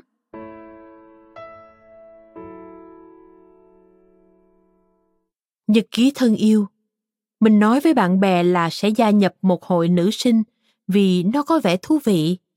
Mình nói với mẹ mình rằng con làm thế vì đó là một hội nữ sinh vì lợi ích cộng đồng. Nhưng mình không nghĩ là mẹ đã tin. Mình tự biện minh bằng cách nói rằng mình gia nhập vì các bạn của mình cũng làm thế và rằng mình thực sự không quan tâm lắm tới cái hội ngớ ngẩn đó. Tuy nhiên, mình nhanh chóng nhận ra là bản thân đang phủ nhận một sự thật hiển nhiên. Mình muốn hòa nhập, giống như bất kỳ một học sinh trung học mới nào. Ai lại không muốn tham gia vào một câu lạc bộ danh giá như Capaceta chứ? Đó là một hội nữ sinh của riêng học sinh da trắng. Hầu hết là những đội trưởng đội cổ vũ, những đứa con nhà giàu và một số đứa thuộc lớp học sinh giỏi. Tất cả những nữ sinh của câu lạc bộ Capaceta đều ăn mặc giống như họ vừa bước ra từ quảng cáo gáp vậy. Móng tay được cắt sữa hoàn hảo và tóc được uốn lọn xinh xắn. Tất cả những chị lớp trên trong câu lạc bộ Capaceta đều xinh xắn tới mức khi các chị nhờ ai làm gì, người đó sẽ làm ngay, kể cả việc cực kỳ mất mặt. Vì thế, khi nhận được một tờ rơi mời tham dự cuộc gặp của Capaceta, mình đã đến thẳng đó không hề do dự. Ban đầu việc gia nhập thật sự rất thú vị. Tất cả mọi thành viên đều rất thân thiện. Họ tặng quà cho bọn mình và trao cho bọn mình những chiếc áo len dài tay có biểu tượng của hội trên đó, y như họ đang cố quyến rũ bọn mình vậy. Nhưng sau màn chào đầu thân thiện đó, mọi việc bắt đầu trở nên khó khăn hơn các thành viên tiến hành buổi phỏng vấn truyền thống có tên gọi là chất vấn của hội. Họ đưa hai người bọn mình vào phòng và đặt ra những câu hỏi xấu hổ tới mức không tưởng. Khi mình và cô bạn Sarah của mình đang chờ đến lượt vào, bọn mình đã thấy hai cô bạn bước vào trước chạy ào ra, vừa chạy vừa khóc. Bọn mình đã nhanh chóng biết được lý do. Thật may mình chưa bao giờ phạm tội gì. Ai cũng biết mình là một cô bé nhút nhát, hay xấu hổ và có thể ngất liệm đi khi nhìn thấy một anh chàng nào đó. Thế nên, khi các thành viên trong câu lạc bộ bắt đầu chất vấn về kinh nghiệm chăn gối của mình, mình chẳng có gì đáng xấu hổ để trả lời. Nhưng bạn trai của Sarah lại là học sinh lớp trên và tất cả các thành viên đều biết những việc mà một anh lớp trên có thể làm với một cô bé học sinh mới vào trường. Ngay khi họ nhắc tới George, Sarah liền bật khóc khóc nước nở vì cô biết họ định hỏi gì. Chắc bạn nghĩ các thành viên sẽ cố an ủi cô ấy, hoặc ít nhất cũng không hỏi về anh ta nữa. Nhưng họ lại phớt lờ những giọt nước mắt của cô ấy. Tôi đoán mục tiêu của việc chất vấn này là kiểm tra xem người xin gia nhập mạnh mẽ hay yếu đuối tới mức nào. Chính vì thế, họ tiếp tục dò hỏi cô bằng những câu hỏi riêng tư và đưa ra những lời bình luận thô thiển. Họ chẳng buồn quan tâm tới việc họ đang thực sự khiến cô ấy bị tổn thương. Thậm chí, họ còn chuẩn bị sẵn những chiếc mũ chơi bóng chày có in hình một cô gái dâm đảng ở phía trước và bắt những bạn đã có bạn trai phải đổi tới trường. Sau vòng chất vấn, rất nhiều người đã bị loại, trong đó có cả Sarah. Những người này đổ tại cha mẹ họ không thích hoặc cái câu lạc bộ này thật ngu ngốc nên họ không thèm tham gia. Cũng có thể đúng như thế, nhưng sau khi Sarah bị loại, mọi thứ đã hoàn toàn khác. Bọn mình không thực sự còn là bạn cô ấy nữa. Không phải bọn mình cố tình làm thế. Mình đoán có lẽ là vì bọn mình đều trở thành thành viên của Capaceta, còn cô ấy thì không. Những người còn lại và mình đều nghĩ phần kinh khủng nhất đã đi qua. Chẳng mấy người trong bọn mình biết phần kinh khủng nhất còn chưa tới. Tối gia nhập là phần đáng sợ nhất vì có cả con trai tham gia. Đáng ra họ không được phép bắt bọn mình phải làm gì, nhưng họ đã làm thế. Bọn mình phải nghe lời. Nếu không nghe, bọn mình sẽ không được gia nhập. Mình rất sợ phải tới một bữa tiệc gia nhập đặc biệt vì họ yêu cầu bọn mình phải mặc đồ gì đó có thể dễ dàng làm sọc sạch. Tối đó bọn mình gặp nhau ở đài phun nước trong công viên vào lúc 8 giờ. Ngay khi mọi người đến đông đủ, họ bắt bọn mình nằm xuống bãi cỏ và xùy xùy như miếng thịt nướng kêu xèo xèo. Đây là một trò chơi khá phổ biến ở Mỹ mang tên Sizzling Light Bacon.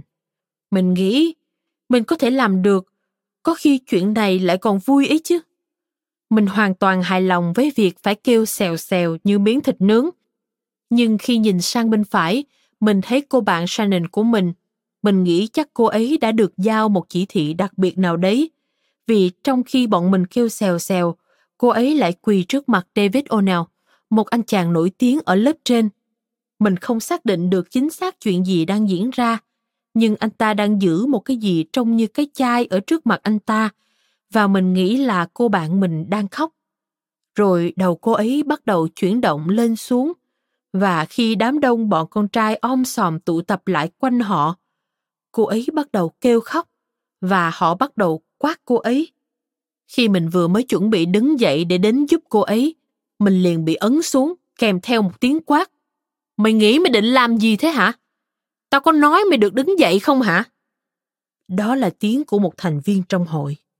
Lúc đó mình mới nhận ra đó sẽ là một đêm dài. Mình chỉ hy vọng mình không phải giả vờ làm gì đó với một thằng con trai như Shannon. Tối đó khi mình về nhà, mẹ mình gần như phát khóc khi nhìn thấy mình. Người mình nồng nặc mùi bia. Chúng đã rót lên người mình không biết bao nhiêu lần.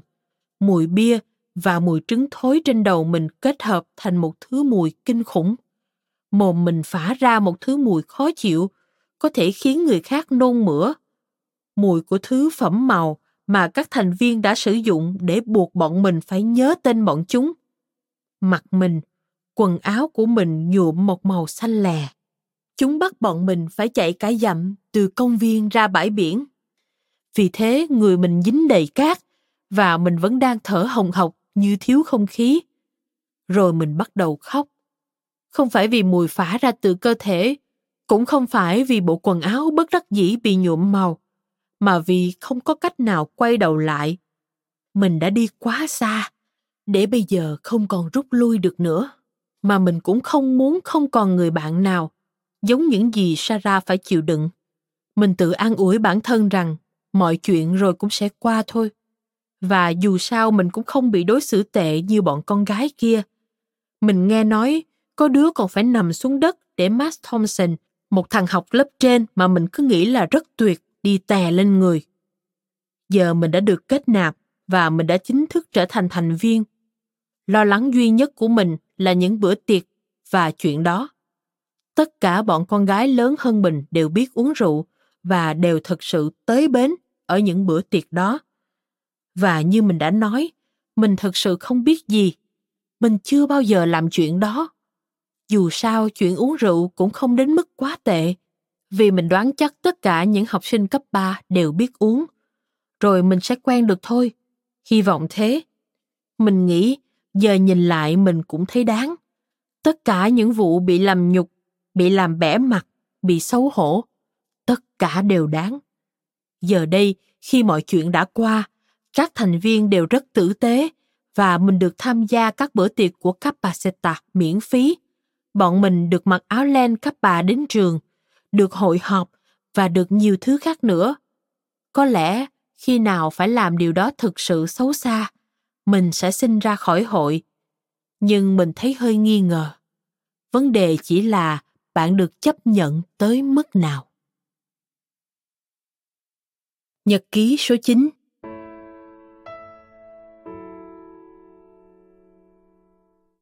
Nhật ký thân yêu Cô Ruel yêu cầu bọn mình viết hoặc vẽ một bức tranh miêu tả khu phố nơi bọn mình sống. Mình không thể tin được là cô ấy lại cho phép mình vẽ.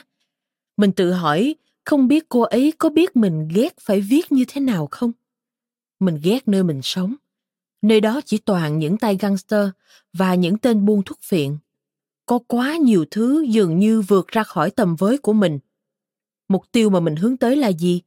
Mình không hướng đến điều gì cả vì mình chẳng có mục tiêu nào. Chỉ đơn giản chuyện nào đến thì mình đối phó với chuyện đó. Lớn lên ở một khu phố đáng sợ mình phải học cách thích nghi với những chuyện diễn ra xung quanh. Trong những ngày căng thẳng chủng tộc thống trị đường phố ban đêm là những cuộc tấn công bằng súng từ một chiếc xe đang chạy và suốt cả ngày 24 trên 24 giờ, những tay gangster và những tên buôn thuốc phiện kiểm soát tòa nhà, cố gắng phân chia ranh giới. Mình không thể không để ý những chuyện đó, vì nếu làm thế, mình sẽ gặp rắc rối, hoặc sẽ trở thành nạn nhân tiếp theo trong cuộc chiến không được tuyên bố, nhưng vẫn diễn ra hàng ngày trên đường phố này. Mình lao vào vẽ.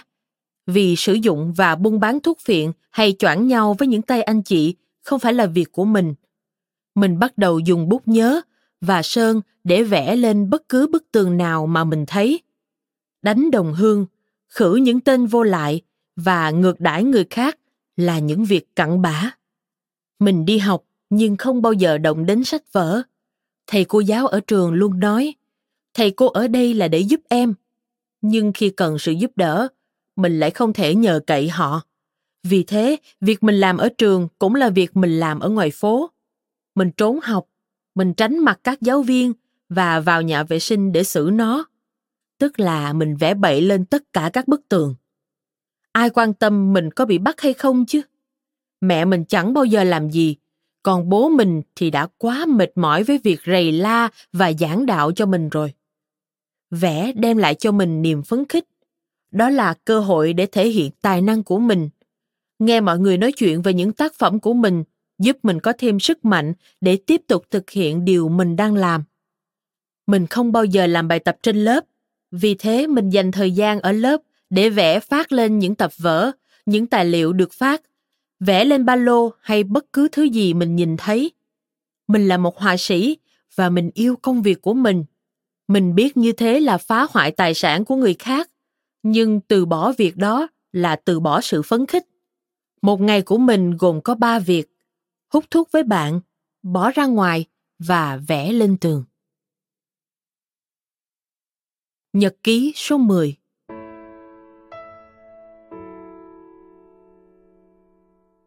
Nhật ký thân yêu. Hôm nay, tất cả mọi người đều đang nói về dự luật 187 và cuộc biểu tình đã được lên kế hoạch từ trước ở trường. Nói thêm, dự luật 187 hay còn gọi là sáng kiến cứu dân tộc của bang California được đưa ra vào năm 1994 nhằm ngăn chặn người nhập cư trái phép không cho họ quyền hưởng các dịch vụ xã hội, chăm sóc sức khỏe và nền giáo dục công lập. Ban đầu dự luật này nhận được đa số phiếu ủng hộ, 58,93%, nhưng sau đó vào năm 1999, điều luật này đã vấp phải sự phản đối của nghị sĩ đảng Dân Chủ Gray Davis và đã được vô hiệu hóa.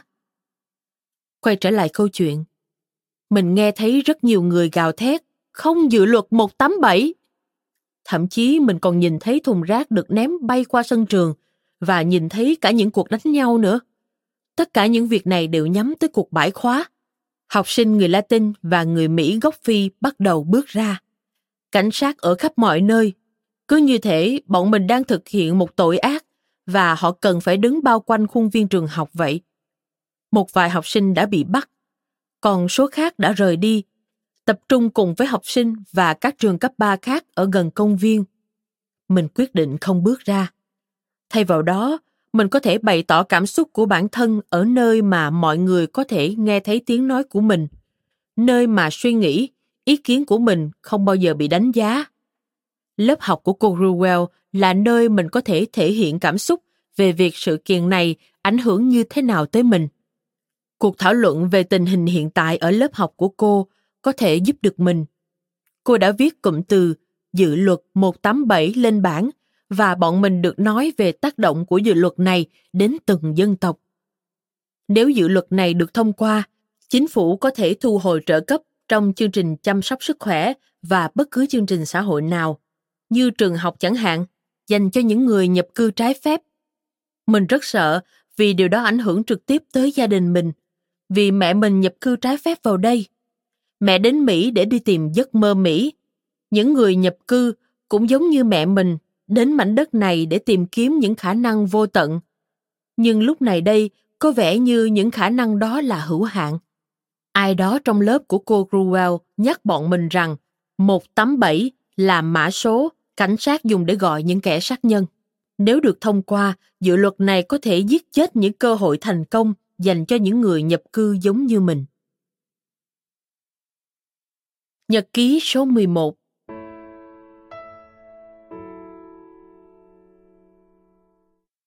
Nhật ký thân yêu Nên ốt à Nora Với một đứa trẻ 13 tuổi, những từ này hoàn toàn bình thường.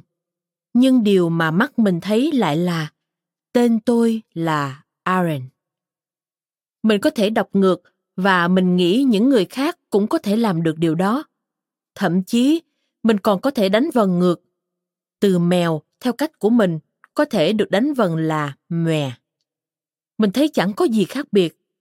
Bài kiểm tra của mình choe choét những vết mực đỏ. Mình ngu ngốc hay mình lười? Mình thấy mình ngu ngốc và khác biệt hẳn với mọi người. Hồi học lớp 5, có một cô giáo luôn bảo mình lười trước mặt cả lớp. Cô luôn gọi mình đọc bài trước lớp. Cô biết mình đọc và đánh vần không tốt lắm, và khi đọc, mình đọc rất chậm. Tất cả các bạn đều chế nhạo và bảo mình là ngu ngốc. Mình ghét trường học. Kể từ năm học đó, mình không bao giờ có thể đọc to vì mình vẫn sợ bị mọi người chê cười và bảo mình dốt. Mình đã biết vấn đề của mình là gì. Mình mắc chứng khó đọc. Có nghĩa là một rối loạn liên quan đến việc học. Não mình nhìn mọi thứ theo một cách hoàn toàn khác biệt và các từ không xuất hiện theo trật tự mà mọi người vẫn nhìn thấy. Mẹ biết mình chán trường học như thế nào và đã tìm một trường dành riêng cho học sinh mắc chứng khó đọc như mình. Cuối cùng, mình cũng đã được gặp những người giống như mình và mình đã biết được rằng mình chẳng có gì khác biệt cả trường học đã giúp mình rất nhiều mình đã biết đọc và ghi chép những gì mình đọc mình đã học được cách đọc to và giải quyết được cả vấn đề liên quan đến môn toán nữa mình rất phấn khởi vì cuối cùng mình cũng đã hiểu và cuối cùng đã có thể học mình có thể đọc nhưng là theo cách của người mắc chứng khó đọc Mất một năm học ở trường dành cho học sinh khó đọc. Vì thế mình không biết chuyện gì có thể xảy ra khi mình vào cấp 3. Mình biết mình không dốt, nhưng các bạn vẫn có thể cười mình và mình không muốn trải qua chuyện đó thêm một lần nữa. Bạn bè sẽ không cười nhiều nếu bạn chơi thể thao giỏi. Bóng chày giúp mình có cảm giác tự tin hơn. Mình không thể thuộc kịch, ngâm thơ của Shakespeare nhưng mình có thể đánh một cú với vận tốc 75 đến 85 dặm một giờ. Thậm chí, mình còn có cơ hội chơi ở vị trí người chặn bóng đứng gần gôn thứ nhất, nhì và ba trong giải vô địch Little League. Mình không thể tin được rằng những đứa vẫn thường nhạo báng mình là ngu ngốc, dốt nát, giờ lại đang kêu gào cổ vũ cho mình khi mình thắng trận giòn giả trong một loạt trận đấu của giải Little League. Hãy tưởng tượng mình đã ngạc nhiên như thế nào khi phát hiện ra người hùng của mình, Nolan Ryan, cũng mắc chứng khó đọc như mình. Ngày đầu tiên ở trường cấp 3, mình đã gặp cô Gruwell. Cô là cô giáo ngữ văn và là cô giáo dạy đọc của mình. Mình học được rất nhiều điều từ cô.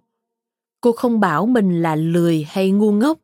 Mình đã học được một điều, đó là đọc cũng là một việc rất thú vị. Thi thoảng, đó vẫn là một việc khó khăn, nhưng mình không còn đau thắt ruột khi phải đọc to nữa. Cô Gruwell cũng khuyến khích mình theo đuổi tình yêu đích thực của đời mình, đó là thể thao. Cô nói với mình rằng rất nhiều người mắc chứng khó đọc cũng chơi thể thao rất giỏi và xem đó như một cách cho những kẻ cười nhạo mình ở lớp học biết mặt. Giờ mình đã biết rằng nếu mình chăm chỉ học và chơi thể thao, mình có thể thành công ở cả hai lĩnh vực. Nhật ký số 12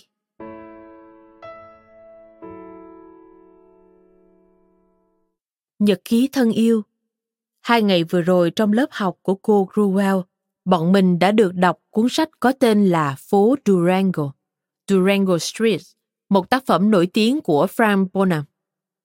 Phố Durango là câu chuyện về một chàng trai người Mỹ gốc Phi có tên là Rufus, người vừa mới được thả ra từ trại cải tạo thành thiếu niên hư. Trước khi đi, cậu đã hứa với nhân viên giám sát phạm nhân bị quản chế rằng cậu sẽ tránh xa những rắc rối. Hầu hết mọi người trong lớp đều có điểm tương đồng với Rufus. Nếu bản thân họ chưa từng ở tù, thì anh, chị hoặc bạn của họ đã từng ra tù vào khám. Trước khi đọc cuốn sách này, mình rất xấu hổ vì mình từng ngồi sau song sắt. Mình sợ cô Gruwell có thể đem cuốn sách để nói về chuyện của mình. Rufus gặp rắc rối với một băng đảng có tên là Gassers. Băng này luôn tìm cách đuổi đánh cậu ta. Mình cũng gặp vấn đề tương tự khi còn là học sinh cấp 2. Sau khi tan học, mình đang đứng chờ xe buýt thì có ba tên sắp trở thành gangster tiến về phía mình. Lúc đầu chúng cố làm mình nổi giận. Chúng gọi tên mình. Không phải điều chúng đang nói khiến mình tức điên, mà mình nổi giận vì chúng chọn mình, vì chúng nghĩ mình đáng bị thế. Việc bọn chúng, đứa nào đứa nấy đều to con hơn mình, không phải vấn đề quan trọng. Mình phải chứng minh cho chúng thấy chúng không có quyền chọn mình chỉ vì mình nhỏ con hơn chúng. Một đứa trong bọn chúng tung cú đấm về phía mình, nhưng trượt Đấy là điểm kém của hắn. Khi thấy gió ù ù và cú đấm của hắn bay vèo vèo qua mặt mình, mình điên lên. Mình bắt đầu binh vào đầu hắn. Điều duy nhất khiến mình dừng lại là khi mình nhìn thấy mắt hắn trợn ngược lên, như thể hắn đã chết rồi. Mình hoàn toàn không ý thức được là mình vừa làm một việc xấu cho đến khi bị ánh đèn pin của cảnh sát rọi thẳng vào mặt và bác sĩ xuất hiện. Cảnh sát giải mình về phòng của thầy phó hiệu trưởng để làm bản tường trình. Thầy phó hiệu trưởng đã gọi cho bố mẹ mình để bảo họ đến trường đón mình về. Nhưng không có ai ở nhà. Cảnh sát hỏi còn có người nào có thể đến đón mình về không? Chẳng còn ai cả. Và họ quay qua hỏi thầy hiệu trưởng. Thầy có muốn chúng tôi đưa nó vào trại cải tạo thanh thiếu niên hư không? Thầy phó hiệu trưởng đã trả lời vì cha mẹ cậu bé không có nhà. Có lẽ đó là giải pháp tốt nhất. Khi phải đến trại cải tạo, cảm giác đầu tiên của mình là rất sợ. Họ đối xử với mình như đối xử với một tên tội phạm. Thậm chí họ còn chụp ảnh mình để làm hồ sơ tội phạm. Đây là lần đầu tiên mình đặt chân vào một nơi giam giữ. Mình không giống bất kỳ người nào ở xung quanh mình.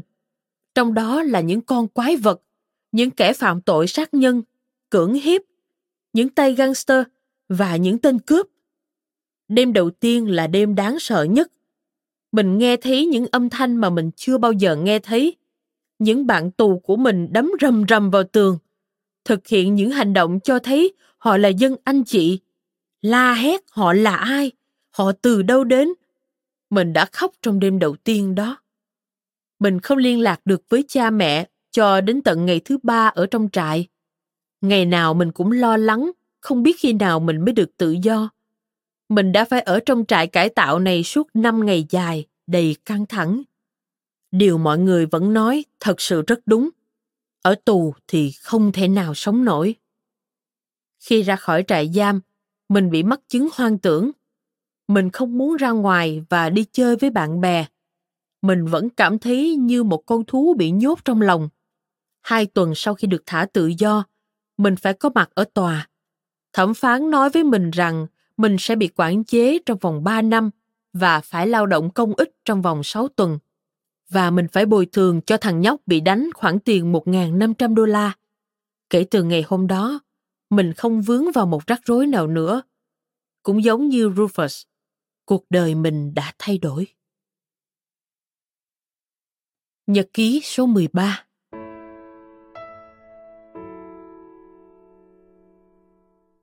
Nhật ký thân yêu Cô Gruwell có nhiều phương pháp dạy học thật thú vị. Lớp mình mới được đọc cuốn sách có tên Phố Durango và giờ bọn mình được dựng một bộ phim dựa trên cuốn sách đó. Cuốn sách kể về một chàng trai người Mỹ gốc Phi có tên là Rufus. Người vừa được thả ra từ trại cải tạo thành thiếu niên hư, không công ăn việc làm và luôn nỗ lực tìm lại người cha ruột của mình. Khi biết lớp chuẩn bị đóng phim, cả mình và bạn mình đều rất muốn đóng vai Rufus. Mình muốn đóng vai Rufus vì mình cũng sống trong cảnh không có nghề ngỗng gì và cũng giống cậu ấy, mình chưa bao giờ được biết mặt bố. Nhưng mình không tài nào hiểu được tại sao cậu bạn mình, anh chàng mặt mũi sáng sủa, tưởng chừng như không có rắc rối gì trên thế giới này, lại muốn thủ vai Rufus. Lúc đầu mình nghĩ có thể vì cậu ấy có tài diễn xuất nhưng sau đó mình đã hỏi cậu ấy sao cậu ấy lại muốn đóng vai Rufus đến vậy? Cậu ấy bảo chẳng vì lý do gì đặc biệt cả. Nhưng mình không chấp nhận một câu trả lời chung chung như vậy. Mình vẫn có cảm giác cậu ấy đang giấu mình điều gì đó. Cuối cùng, mình được chọn đóng vai Rufus vì cô Ruwell nghĩ giữa mình và Rufus có nhiều điểm tương đồng. Dù bạn mình cố tỏ ra không buồn bã, nhưng mình biết có điều gì đó không ổn. Hôm sau, mình lại hỏi cậu ấy tại sao lại muốn đóng vai Rufus đến vậy. Lúc đầu cậu ấy do dự, không muốn trả lời. Bọn mình đã đi trong im lặng một lúc, trước khi cậu ấy kể cho mình nghe lần đầu tiên cậu ấy được gặp bố. Lúc đó cậu ấy mới chỉ có 4 tuổi. Bố cậu ấy tiến về phía cậu. Trên người mặc bộ đồ áo liền quần màu vàng, trên ngực có đề số tù. Ông phải kéo lê sau mình cả một đoạn xích dài nặng nề. Hai bố con cậu ấy không có cơ hội nói với nhau, dù chỉ một lời, vì cảnh sát cứ thúc ông đi. Mình thấy thương cậu ấy. Mình biết sống không có bố khó khăn như thế nào. Cuối cùng mình cũng hiểu được ước nguyện được đóng vai Rufus của cậu. Cậu ấy muốn thể hiện nỗi đau của bản thân thông qua nhân vật này. Chỉ tiếc là cô Gruwell lại phân công cậu ấy đóng vai người giám sát của Rufus. Bộ phim không chỉ giúp bọn mình hiểu hơn về câu chuyện phố Durango, mà còn giúp bọn mình học thêm được nhiều điều về nhau. Bọn mình bắt đầu hiểu ý nghĩa thực sự của câu nói đừng xem mặt mà bắt hình dong. Khi bọn mình cho những lớp ngữ văn khác xem bộ phim đó, nhiều đứa ngày trước vẫn trêu bọn mình là lớp dốt ngữ văn, đã bắt đầu hỏi làm thế nào để có thể vào được lớp của bọn mình. Sau khi làm phim, bọn mình được cô Gruwell dẫn đi xem bộ phim Giấc mơ lớn Hoop Dreams. Nói thêm, Hoop Dreams, bộ phim tài liệu của đạo diễn Steve James kể về hai học sinh cấp 3 người Mỹ gốc Phi ở Chicago và giấc mơ trở thành cầu thủ bóng rổ chuyên nghiệp của họ. Theo dự kiến ban đầu, bộ phim chỉ kéo dài 30 phút nhưng sau đó phải mất 5 năm và 250 giờ theo chân hai cậu bé, đoàn làm phim mới làm nên kiệt tác kéo dài 171 phút này.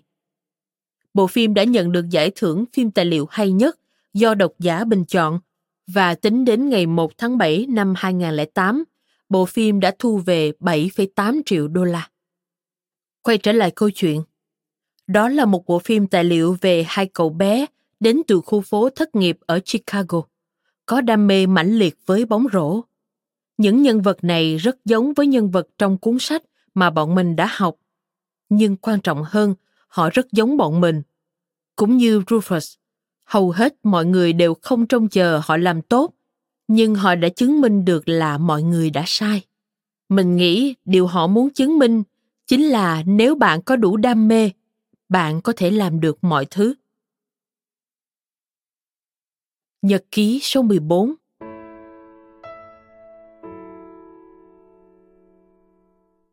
Nhật ký thân yêu Bọn mình vừa bắt đầu đọc một câu chuyện ngắn có tên là Cuộc du ngoạn cuối cùng The Last Spin một truyện ngắn cổ điển của Evan Hunter trong lớp ngữ văn. Câu chuyện này là một cuộc hành trình.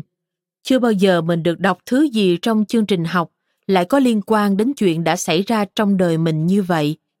Trong truyện, hai nhân vật chính, Tigo và Dev là địch thủ của nhau. Một thành viên trong băng này đã nã đạn vào một cửa hàng bán kẹo trong địa phận của băng kia. Thay vì tạo ra một cuộc chiến trong thành phố, thủ lĩnh của hai băng đã quyết định để Tigo và Dev tự giải quyết với nhau. Tigo và Dev quyết định giải quyết vấn đề bằng cách chơi trò roulette của người Nga. Nói thêm, đây là trò chơi nguy hiểm của người Nga còn có tên gọi là cò quay Nga. Luật chơi là sử dụng một khẩu súng lục ổ đạn quay. Trong ổ đạn sẽ để một viên đạn. Hai người chơi sẽ lần lượt chĩa súng vào mình và bóp cò kẻ cuối cùng còn đứng là người chiến thắng. Quay trở lại câu chuyện. Khi chơi, họ bắt đầu trò chuyện và họ nhận ra giữa hai người có nhiều điểm chung. Đồng thời, họ cũng nhận ra chơi roulette Nga để giải quyết tranh chấp giữa hai băng là việc làm ngu ngốc. Họ quyết định chơi lượt cuối cùng và kết thúc cuộc đấu. Vì không ai trong hai người muốn chết, Dave quay vòng cuối cùng và đưa súng cho Tigo. Cái kết của trò chơi lại là cái kết của đời Tigo. Cái chết vì ngu dại của Tigo khiến mình nhớ đến cái chết của một anh chàng ở khu phố mình. Bốn cậu nhóc ở khu phố của mình đã chết cứng ở phòng khách của một căn hộ. Một trong bốn đứa đã mua một khẩu súng trên phố. Hai trong số bốn đứa chưa bao giờ được chạm tay vào một khẩu súng. Chính vì thế, bằng bất cứ giá nào, chúng cũng muốn được cầm một lần. Chủ nhân của khẩu súng đã rút băng đạn ra và đưa súng cho bạn mình xem. Nhưng thật không may, cậu ta quên mất mình đã lên cò và cũng không kiểm tra xem có còn viên đạn nào trong ổ đạn không. Một trong hai cậu nhóc chưa bao giờ nhìn thấy súng đã lao vào chộp lấy nó. Cậu này và cái cậu cũng chưa bao giờ được chạm tay vào khẩu súng kia, bắt đầu tranh giành nhau khẩu súng súng vô tình cướp cò và bắn thẳng vào giữa trán của một cậu. Cậu này chết ngay tại chỗ. Tất cả bắt đầu hốt hoảng. Một cậu đã nhặt khẩu súng lên và lau sạch dấu vân tay trên đó. Sau đó, cậu ta đã tạo chứng cứ giả, in dấu tay của người bạn đã chết lên khắp khẩu súng và bọn chúng rời khỏi phòng mà không chạm vào bất cứ vật gì. Khi cảnh sát đến, họ chỉ thấy một xác chết một vũng máu và một khẩu súng. Vì không có nhân chứng nên họ đã kết luận đây là một vụ tự tử. Cha mẹ nạn nhân không tin vào kết luận con trai họ tự kết liễu đời mình. Họ không tin câu chuyện mà cảnh sát nói với họ. Họ biết con trai mình không bao giờ làm điều gì dại dột. Họ chắc rằng con trai mình không bao giờ tự tử. Kể từ ngày hôm đó, không ai nhìn thấy cậu nhóc đã cầm khẩu súng khi súng cướp cò nữa. Mình biết tất cả những cậu nhóc đã ở đó vào cái ngày cậu kia bị chết. Cái cậu mất rồi ấy, lớn hơn mình một chút. Mình không nói chuyện với cậu ta mấy vì cậu ta là một kẻ chuyên đi bắt nạt người khác và hay hăm dọa mình. Cậu ta có thể bắt nạt bất cứ đứa trẻ nhỏ hơn nào trong khu phố.